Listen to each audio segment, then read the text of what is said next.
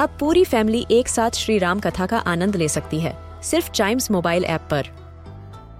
जानिए श्री राम के बचपन से लेकर दशानन वध तक का सफ़र। सरल रामायण, घर के सभी सदस्यों के लिए।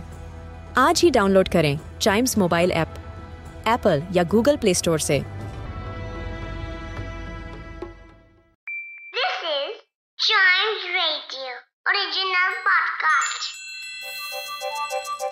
हर दिन की एक कहानी होती है। कुछ ऐसी बातें जो उस दिन को बना देती हैं हिस्ट्री का हिस्सा। तो आइए सुनते हैं कुछ बातें जो हुई थी इन दिस डेज़ हिस्ट्री! शुरुआत करते हैं 1788 से। आज ही के दिन ब्रिटिशर्स की सबसे पहली फ्लीट जिसको लीड कर रहे थे Arthur Phillip the royal navy officer. वो अपने शिप को पोर्ट जैक्सन की तरफ़ ले गए, जिसको आज हम सिडनी हार्बर के नाम से जानते हैं। टू स्टेब्लिश सिडनी यस उसी शहर का नाम सिडनी रखा गया था, और आर्थर फिलिप ने ही ये शहर खोजा था the first permanent European settlement on Australia इसीलिए आज के दिन को ऑस्ट्रेलिया में ऑस्ट्रेलिया डे भी मनाया जाता है। फिर आगे बढ़ते हैं और चलते हैं 1837 में। आज ही के दिन मिशिगन को यूएस का स्टेट अनाउंस कर दिया गया था। उससे पहले स्टेट नहीं था, लेकिन आज ही के दिन एडमिट कर दिया गया था कि ये यूएस का ट्वेंटी स्टेट होगा।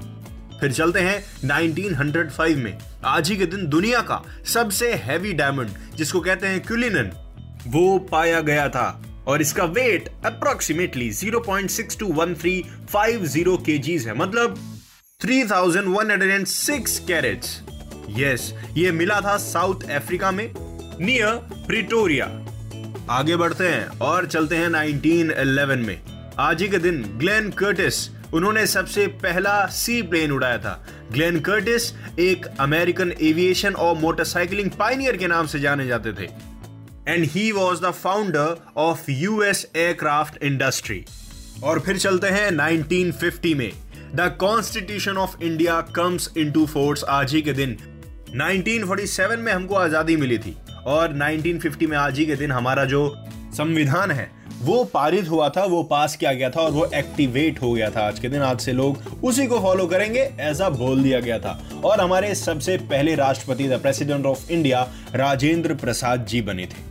Observe as republic day in India 26 of January so ये थी दिस डेज़ हिस्ट्री ऐसे और पॉडकास्ट सुनने के लिए चाइम्स रेडियो पॉडकास्ट सुनना मत भूलिएगा।